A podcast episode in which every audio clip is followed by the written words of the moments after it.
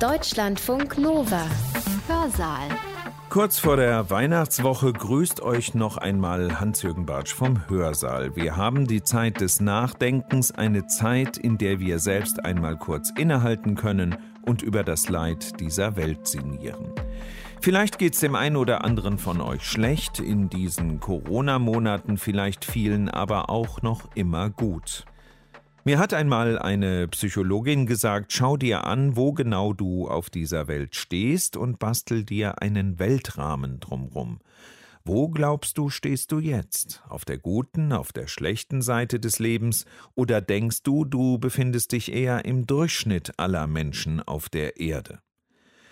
Und an dieser Stelle komme ich euch jetzt mit Afghanistan, mit einem immer noch rückständigen Land im Dauerkonflikt. Sowjets, Amerikaner, Mujahedin, Taliban, Warlords, Stinger-Raketen, Al-Qaida, Osama bin Laden, Loya Jirga. Den ein oder anderen Begriff aus diesem Land habt ihr bestimmt schon gehört. Verschwundene Menschen, Verfolgte, Gequälte, unzählige Tote, Konflikte bis heute. Eine Nation kommt nicht zur Ruhe. Afghanistan ist ja bis heute in großen Teilen ein wirklich archaisches Land. Die Regierung von dem König endete 1973 durch einen Putsch. Es gab Verhaftungen willkürliche, aber auch Erschießungen. Die Finanzierung des Kampfes gegen die Sowjets geschah vor allen Dingen durch die USA. Es folgte dann auch die Ausrufung des Dschihads von Seiten der Mujahedin. Es war sozusagen das Vietnam der Sowjetunion. Menschen, die leiden, über Generationen hinweg keine Sicherheit, auch nicht zu Weihnachten, das ist und bleibt Afghanistan. Und jetzt zieht der noch Präsident Donald Trump sogar die amerikanischen Truppen aus dem Land gegen zahlreiche Widerstände. 2000 der 4500 Soldaten sollen schon bis Januar 2021 aus Afghanistan zurück sein. Der Preis, der dafür gezahlt werden müsse, könnte sehr hoch sein, so NATO-Generalsekretär Stoltenberg. Afghanistan droht also wieder ein Hotspot für internationale Terroristen zu werden, die von dort aus Angriffe auch gegen Europa planen könnten. Jürgen Klussmann ist Afghanistan-Kenner und führt uns jetzt in die traurige Geschichte eines Landes ein, das nicht zur Ruhe kommt. Vielleicht kann ich noch kurz erwähnen, dass ich in Afghanistan war, vor allen Dingen in zwei Funktionen. Einmal als Journalist und zum anderen als Coach für systemische Konflikttransformation im Auftrage der Friedrich-Ebert-Stiftung mehrere Male, ich glaube insgesamt sieben oder acht Mal, vor allen Dingen in den 2000er Jahren.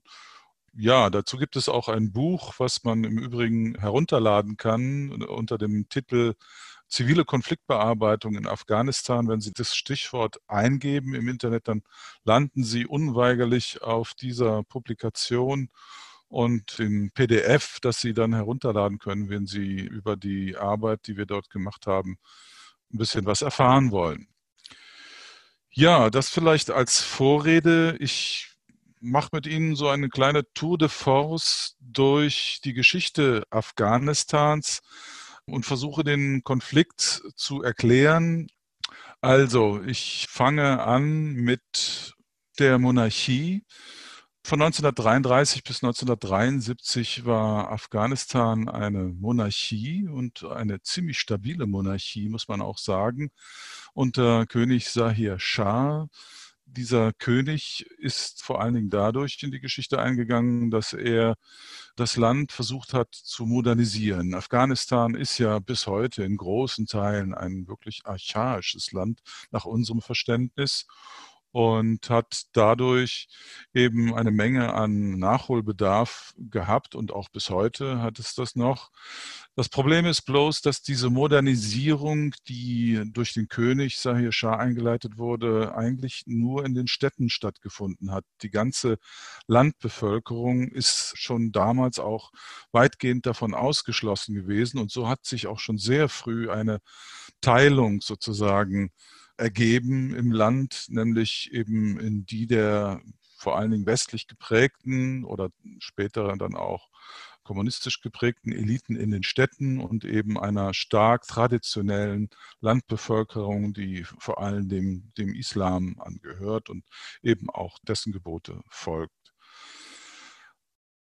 Der König hat äh, insofern auch nochmal eine besondere Bedeutung, weil er von 1963 bis 1973 bis zu seinem Sturz eine demokratische Verfassung eingeführt hat, die eben äh, dann leider durch seinen Sturz auch beendet wurde. Er ist insofern auch noch bedeutungsvoll, weil er versucht hat, ein Gleichgewicht herzustellen zwischen Ost und West. Afghanistan grenzt ja im Norden an die damalige Sowjetunion und er hat es geschafft, also auch in Zeiten des Kalten Krieges das Land neutral zu halten, während also im Norden sowjetische Entwicklungshelfer aktiv waren und dort Projekte aufbauten, waren im Süden US-Amerikaner unterwegs und haben dort Entwicklungshilfe geleistet. Wie gesagt, es gab schon früh Widerstand gegen diesen Modernisierungskurs, vor allen Dingen durch islamistische Parteien. Und da sind vor allen Dingen die frühen und ersten Parteien von Bohanuddin Rabbani und Gulbuddin Hekmatyar zu nennen. Die älteste islamistische Partei Hisbi Islami unter Gulbuddin Hekmatyar ist in den 60er Jahren gegründet worden und wurde vor allen Dingen durch die Moslembrüder in Ägypten stark beeinflusst, die ja einen äh, Kurs verfolgten, nachdem eben der Einfluss des Islam im Staate und vor allen Dingen auch die Scharia wieder stärker werden sollte. Hauptunterstützer seiner Partei war vor allen Dingen Pakistan. Die zweitälteste islamische Partei, um Jamaat Islami unter Burhanuddin Rabbani, wurde Ende der 60er Jahre gegründet. Es gab mal einen kurzen Zusammenschluss mit der Hisbi Islami von Hekmatyar, aber Ende der 70er Jahre kam es dann auch wieder zur Spaltung. Ja, die Regierung von dem König endete, wie bereits schon erwähnt, 1973 durch einen Putsch, und zwar durch seinen Cousin Shahid Sahar Mohammed Daud, der unter dem König Ministerpräsident war bis 1963 und dann aber, weil er eine Politik verfolgte der Wiedereingliederung des nördlichen Teils von Pakistan, wo ja auch Pashtunen lebten und bis heute noch leben, kam es dann zu Spannungen mit Pakistan selber, aber auch mit der damaligen Schutzmacht von Pakistan, Großbritannien. Und das führte dann zu der Absetzung von Shahid Zahir Mohammed Daud und führte natürlich zu einer Verschlechterung der Beziehungen zu dem König. Und Daud revanchierte sich dann eben dadurch, dass er den König stürzte, während er sich auf einer Kur in Italien befand. Der Putsch war damals unblutig. Er rief dann die Republik Afghanistan aus und nannte sich selber zum Präsidenten.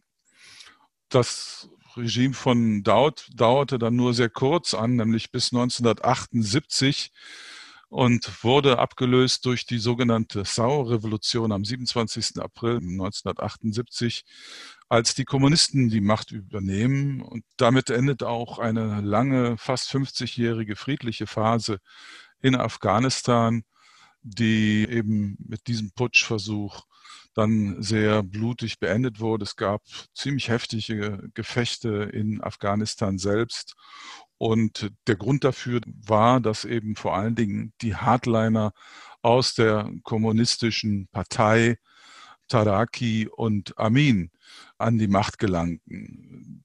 Man muss wissen, dass in dieser Zeit vorher schon auch Kommunisten stark im Land vertreten waren, vor allen Dingen an den Universitäten, aber auch im Offizierskorps teilweise, weil eben der Einfluss der Sowjetunion schon auch recht stark war und man es auch schaffte, eben eine starke kommunistische Partei aufzubauen. Das Problem war bloß nun, dass eben mit Hafizullah Amin und Mohammed Taraki zwei absolute Hardliner an die Macht kamen, die dafür sorgten, dass der Modernisierungskurs, der vorher schon auch in der Kritik natürlich gewesen war, jetzt mit aller Macht fortgesetzt wurde. Es wurden auch eben alle, die dagegen waren, halt unterdrückt. Es gab Verhaftungen willkürliche, aber auch Erschießungen, Menschen verschwanden.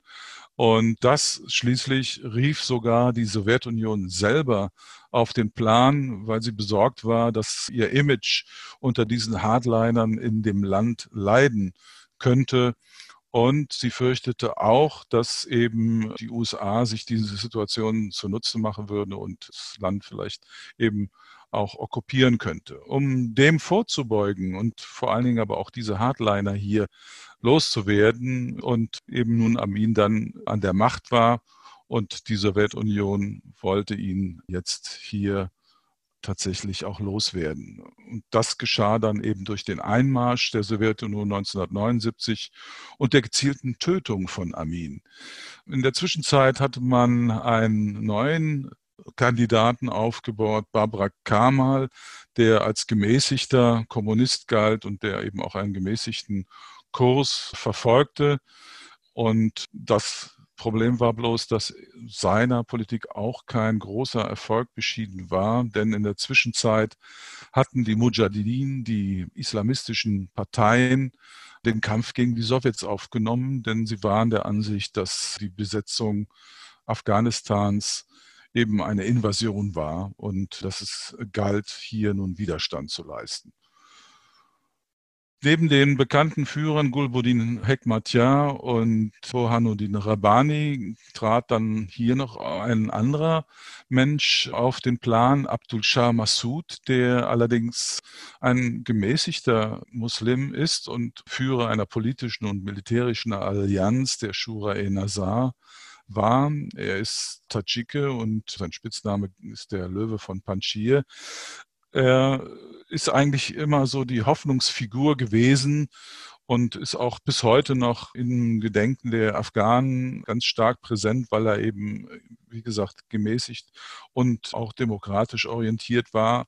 Aber auch er führte eben den Kampf gegen die Sowjets und war also hier aktiv. Daneben gab es noch andere, wie zum Beispiel die Tanzim e Dawat e Islami je Afghanistan unter Abdul Rasul Sayyaf, der allerdings eben eine ganz radikal islamistische Partei vertrat und die vor allen Dingen durch Saudi-Arabien finanziert war und eine ganz enge Verbindung zu Osama bin Laden und Al-Qaida hatte.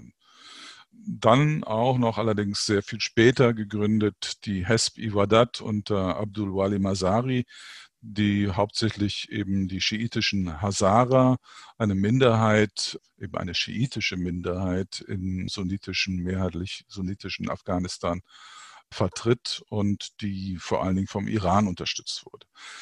Das sind so die Akteure, die unter den Mujahideen vor allen Dingen führend waren.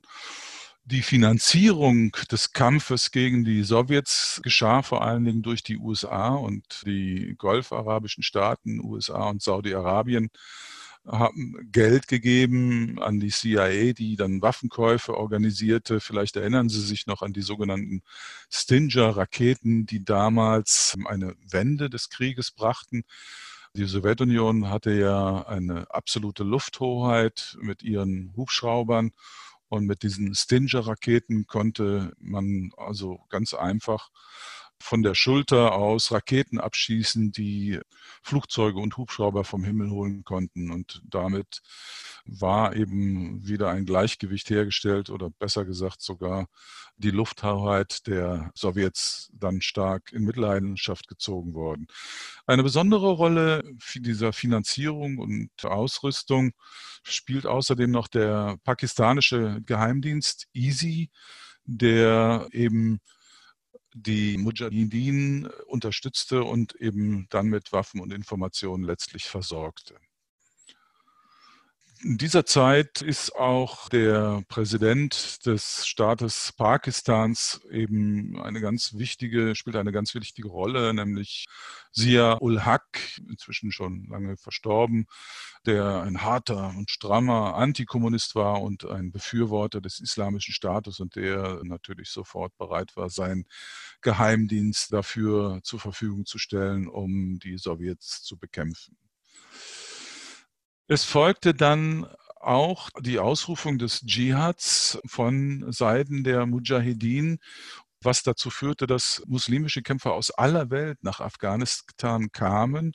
Und dazu gehört eben auch vor allen Dingen Osama bin Laden, der ja als Abkömmling einer reichen saudischen Familie sich in die Lage versetzt sah und berufen fühlte, diesen Krieg, den Heiligen Krieg, gegen die Ungläubigen, gegen die Sowjets in dem Falle zu führen.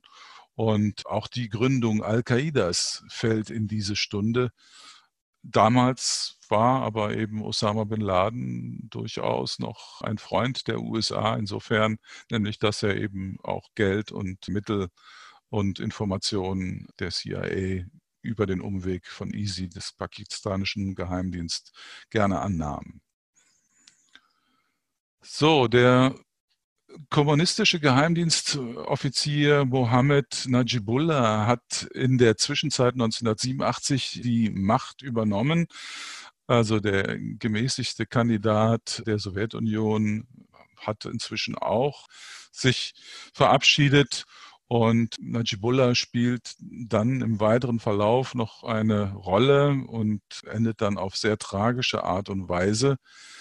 Es kommt dann schließlich zum Abzug der Sowjets 1989, nachdem der Krieg eben im Prinzip sich so entwickelt hat, wie auch die Amerikaner und die Mujahideen es wollten, nämlich es war sozusagen das Vietnam der Sowjetunion. Der Krieg wurde immer brutaler und vor allen Dingen ähm, er war auch nicht mehr zu gewinnen für die Sowjetunion, weil das Gelände in Afghanistan, wer immer mal dort gewesen ist, bietet reichlich Unterschlupfmöglichkeiten und eben mit der fortschrittlichen Bewaffnung durch die Amerikaner beziehungsweise durch den pakistanischen Geheimdienst war es so, dass eben die Lufthoheit, was bis dahin sozusagen der Vorteil der Sowjetunion gewesen war, nicht mehr zum Tragen kommen konnte. Und 1989 vor allen Dingen aber auch durch innenpolitische Gründe, denn in der Zwischenzeit war Gorbatschow an die Macht gekommen und es zeigte sich auch, dass der Krieg eben in Afghanistan unheimlich viele Opfer forderte. Es formulierte sich Widerstand in der Sowjetunion, auch gegen den Kurs natürlich Gorbatschows weil man mutmaßte, dass er sozusagen mit dem Abzug dann vor allen Dingen die Sowjetunion selber eigentlich geschwächt hatte. Das Ergebnis ist dann bekannt. Es gab dann eben in der Sowjetunion selber später den Putsch gegen Gorbatschow und den Zusammenbruch der Sowjetunion. Der ist unmittelbar zurückzuführen auf den Krieg in Afghanistan, der eben so viel Opfer gekostet hatte und dazu führte, dass das Ansehen und die Militärmacht, die ja im Prinzip ein Großteil des Machtgefüges ausmachte, eben nicht mehr überzeugend waren. In der Folge kommt es dann in Afghanistan selber zu einem Krieg der Mujahideen gegen die kommunistische Regierung Najibullahs, den ich eben schon erwähnt hatte. Es war aber so, dass schließlich die Kommunisten eben zwar am Anfang unterstützt waren von einem auch wichtigen Akteur der Mujahideen, nämlich General Abdul Rashid Dostum, einem Usbeken, der erstmal auf der Seite der Kommunisten gegen die Mujahideen kämpft, aber dann durch den Rückzug der Sowjetunion und die Entziehung jeglicher Unterstützung durch die Sowjetunion mit Waffen und weiteren Mitteln ist auch für Dostum, der ziemlich oft die Seiten gewechselt hat, klar, dass dieses kommunistische Regime sich nicht mehr halten kann. Und schließlich kommt es dann auch zum Sturz und der Ermordung von Najibullah.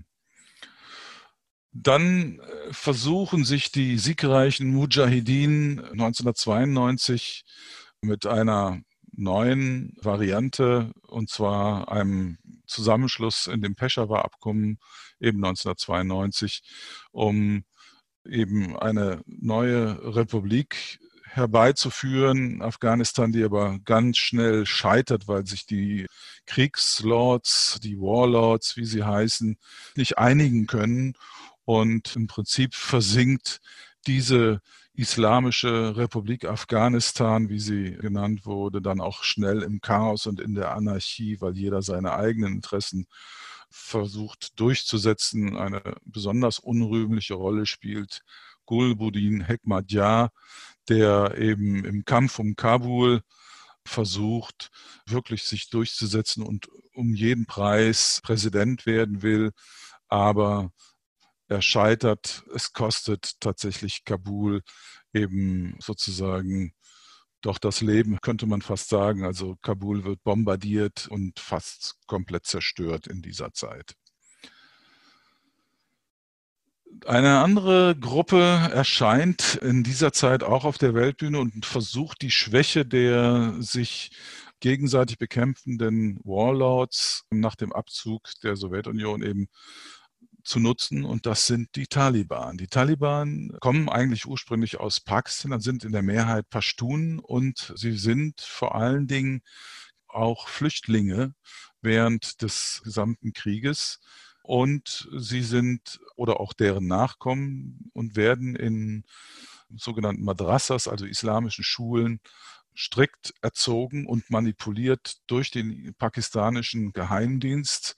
Im Hintergrund aktiv sind die Propagandisten der Daul Ulum Deoband in Uttar Pradesh. Das ist äh, sozusagen eine islamische Universität, die ungefähr den gleichen Rang hat wie die Al-Azhar-Universität in Kairo, die aber wesentlich orthodoxer und wesentlich feindlicher gegenüber dem Westen eingestellt ist als die Azhar-Universität in Kairo und die sozusagen die Ideologie stiftet auch für die Antiwestlichkeit und die traditionelle und orthodoxe Interpretation des Islams, aus dem dann eben die immer radikaleren Varianten tatsächlich werden. Die Taliban, das haben wir eben schon gesehen, nutzen das Chaos und schaffen es tatsächlich, eben fast das gesamte Land zu besetzen Sie werden, wie gesagt, unterstützt auch durch Pakistan und dem Geheimdienst, der im Prinzip inzwischen sein eigenes Spiel spielt.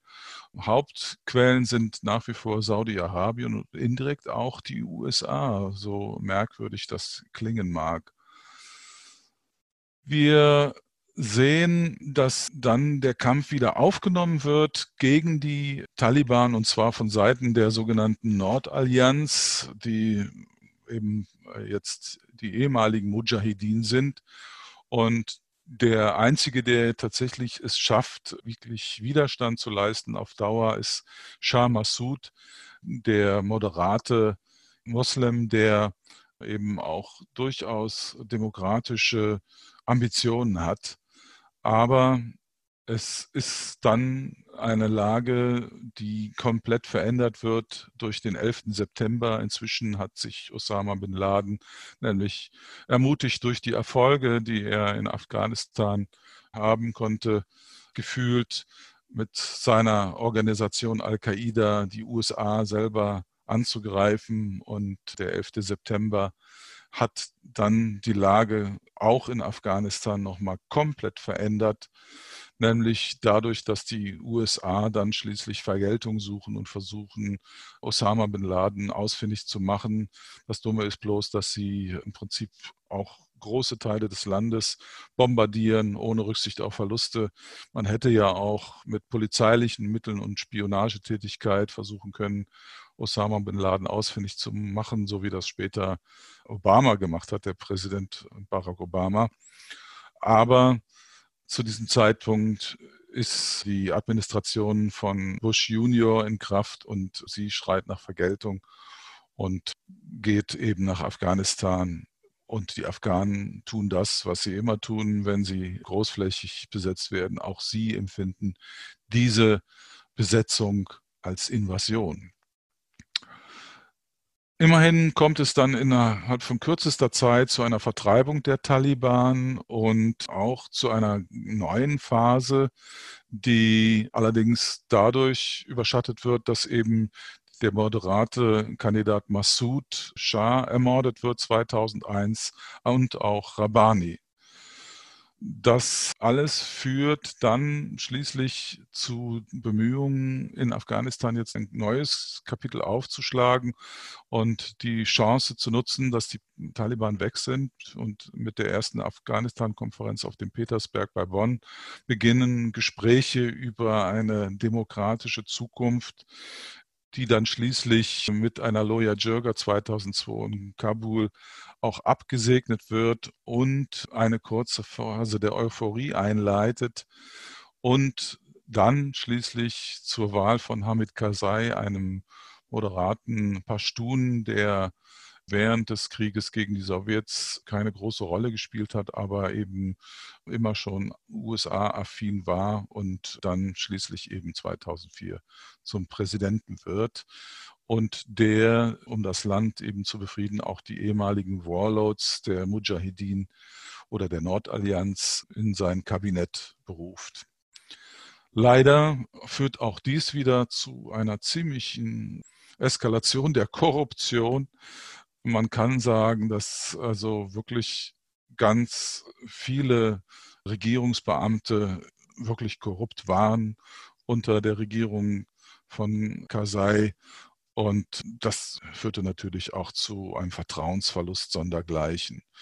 Gleichzeitig muss man aber auch eingestehen, dass die Opiumanbauflächen in Afghanistan bis heute übrigens eine ganz wichtige Einnahmequelle unter der Herrschaft der USA beziehungsweise eben dann der Regierung von Hamid Karzai und die ja sozusagen, wie immer gesagt wird, von USA und NATO-Gnaden war, doch sehr stark aufblüht und eben deutlich zunimmt.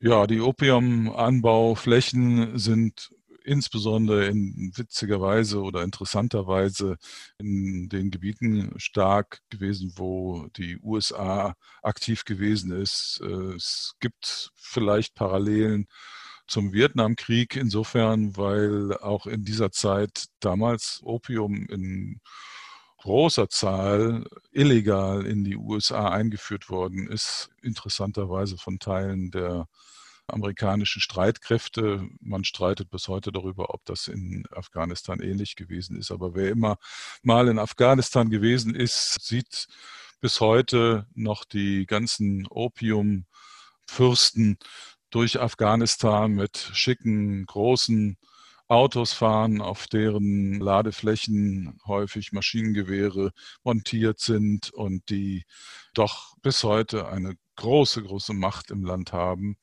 weil sie einfach das Geld haben, um auch viele natürlich zu schmieren. Ja, all das führt dann wieder zu einem Aufmarsch der Taliban von 2002 an bis 2006. Können sie es tatsächlich auch schaffen, wirklich große Teile des Südens wieder in Beschlag zu nehmen. Aber das ist sozusagen nur der Auftakt. Als Reaktion werden nun auch Dorfmilizen zugelassen und es wird neben der Armee, die eben systematisch aufgebaut wird, der afghanischen Armee, werden diese Dorfmilizen immer bedeutsamer im Kampf gegen die Taliban.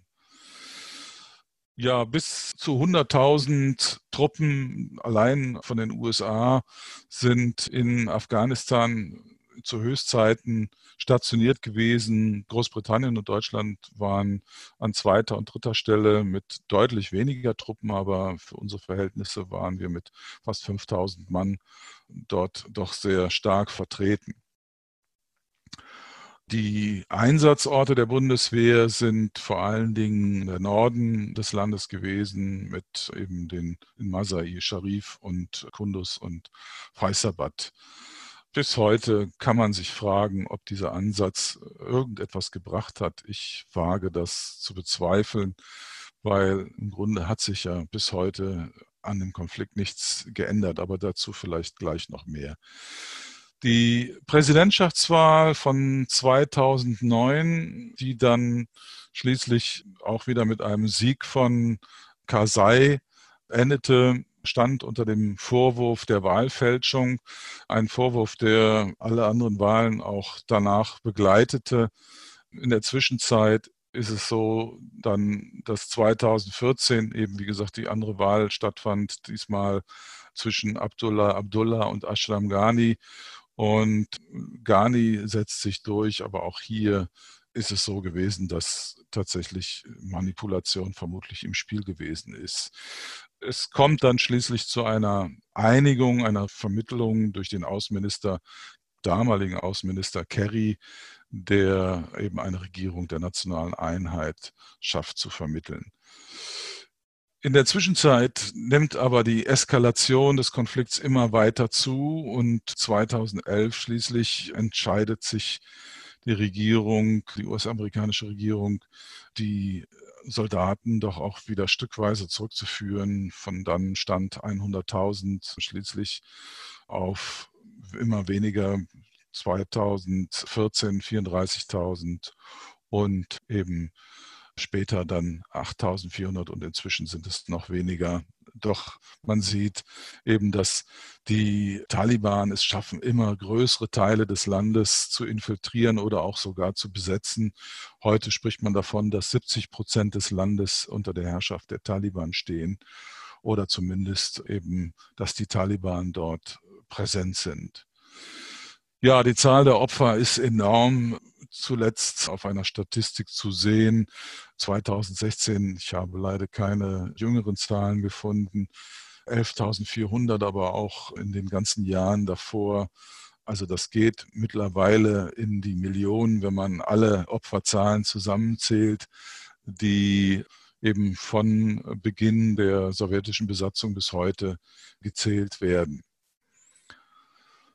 Ja, heute ist es so, dass eben die Unterstützungsgebiete der Taliban nicht nur mehr alleine von denen teilweise kontrolliert werden, sondern eben auch von dem sogenannten Islamischen Staat, der ja in seinem ursprünglichen Gebiet in Syrien vertrieben worden ist, wie wir wissen, aber in Afghanistan sozusagen auch in Konkurrenz zu den Taliban getreten ist und dort eigene Ziele verfolgt und das Machtvakuum nutzt. Die Taliban verstehen sich übrigens in erster Linie als nationale Widerstandsbewegung, als nationale afghanische Widerstandsbewegung, während der sogenannte Islamische Staat in Afghanistan eben versucht, vor allen Dingen seine islamistischen Ziele bei der Einrichtung eines islamischen Kalifats durchzusetzen. Aber beide stehen in Konkurrenz zueinander.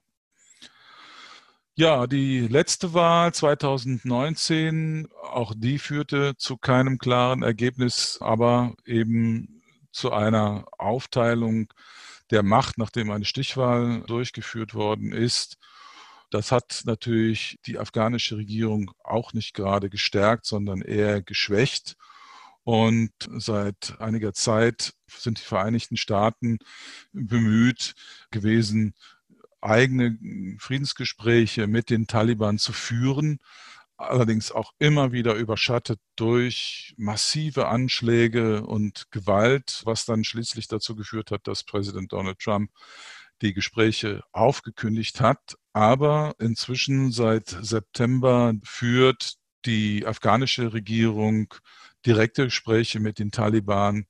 Doch auch hier muss man leider zugestehen, dass eben die Zahl der Anschläge massiv wieder zugenommen hat nach einer kurzen Phase der Beruhigung im Vorfeld der Gespräche. Und das wirft natürlich überhaupt kein gutes Licht auf den weiteren Verlauf dieser Gespräche.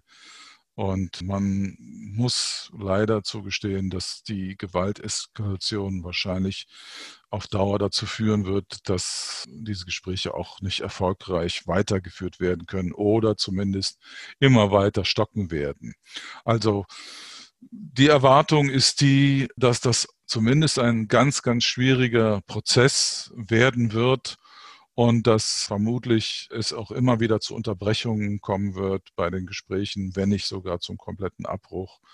Die Zukunft des Landes ist damit weiterhin absolut unklar und ja, vermutlich wird es so sein, dass alle Kräfte neben den Gesprächen, wenn sie denn überhaupt stattfinden, auch weiter die militärischen Optionen nutzen werden, mit dem Ergebnis, dass es vermutlich zu keiner friedlichen Lösung absehbar kommen wird. Vielen Dank.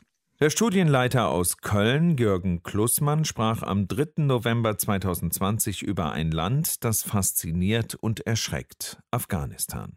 Gesprochen hat er auf einer Veranstaltung der Evangelischen Akademie im Rheinland und der Melanchthon Akademie des Evangelischen Kirchenverbandes Köln und Region. Deutschlandfunk Nova. Hörsaal. Samstag und Sonntag um 18 Uhr. Mehr auf deutschlandfunknova.de.